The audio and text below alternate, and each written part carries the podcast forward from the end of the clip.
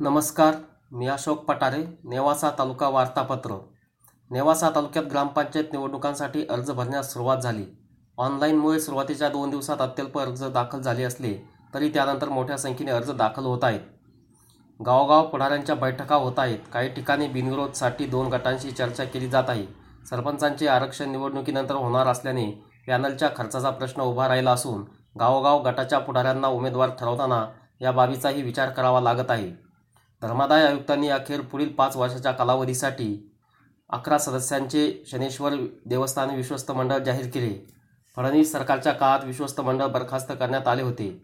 नव्या सरकारने जुनी घटना व परंपरा पाळत पूर्वीप्रमाणे स्थानिक ग्रामस्थांमधूनच विश्वस्त मंडळ नेमण्याचा निर्णय घेतला. मागासवर्गीय समाजाच्या स्मशानभूमीसाठी गोगलगाव येथील सात ग्रामस्थांनी स्वमालकीची एकवीस गुंठे जमीन ग्रामपंचायतीला दान दिली. गोगलगावने सामाजिक सलोख्याचा आदर्श घालवून दिला. तालुक्यात नाता उत्साहात साजरा झाला. नेवासा फाटा येथील चर्च ऑफ जीजस क्राइस्ट येथे धर्मगुरूंनी पन्नास विधवांना पैठणी साड्यांचे वाटप केले.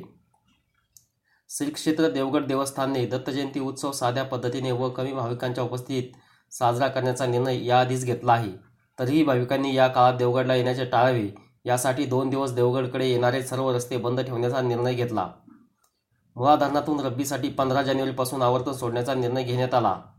मात्र आवर्तनाची आता अधिक गरज असल्याने त्वरित आवर्तन सोडावे अशी मागणी वडाळा भैरोबा येथील शेतकऱ्यांनी केली आहे. भेंडा खुर्द ते नजीक चिंचोली हा मागील वीस वर्षापासून बंद असलेला शिवरस्ता तहसीलदार रुपेश कुमार सोलाना यांनी खुला करून दिला.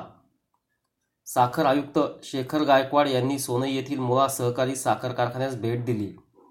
या निमित्त मुळा साखर कारखान्याच्या तीन लाख अकरा अकरा हजाराव्या साखर पोत्याचे पूजन त्यांचे हस्ते झाले.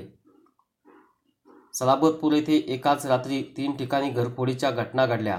पैकी चोरी झालेल्या कापड दुकानदाराच्या फिर्यादीवरून सव्वा लाख रुपयांचे कपडे चोरीस गेल्याची फिर्याद नेवासा पोलीस ठाण्यात देण्यात आली. चाकूचा धाक दाखवून चिलेखनवाडी ते कोकाना दरम्यान एका हॉटेल मॅनेजरकडील बेचाळीस हजार रुपयांची रक्कम लुटल्याची घटना घडली. विविध पतसंस्थांच्या दिनदर्शकांचे प्रकाशन झाले. तालुक्यातील करोना संक्रमितांच्या वाढीतील घट कायम आहे. गेल्या मंगळवारी व शुक्रवारी दोघे बुधवारी व रविवारी प्रत्येकी एक गुरुवारी सहा शनिवारी चार तर काल सोमवारी आठ असे आठवडाभरात केवळ चोवीस संक्रमित आढळून आले. मागील आठवड्यात ही संख्या एकतीस होती. नमस्कार.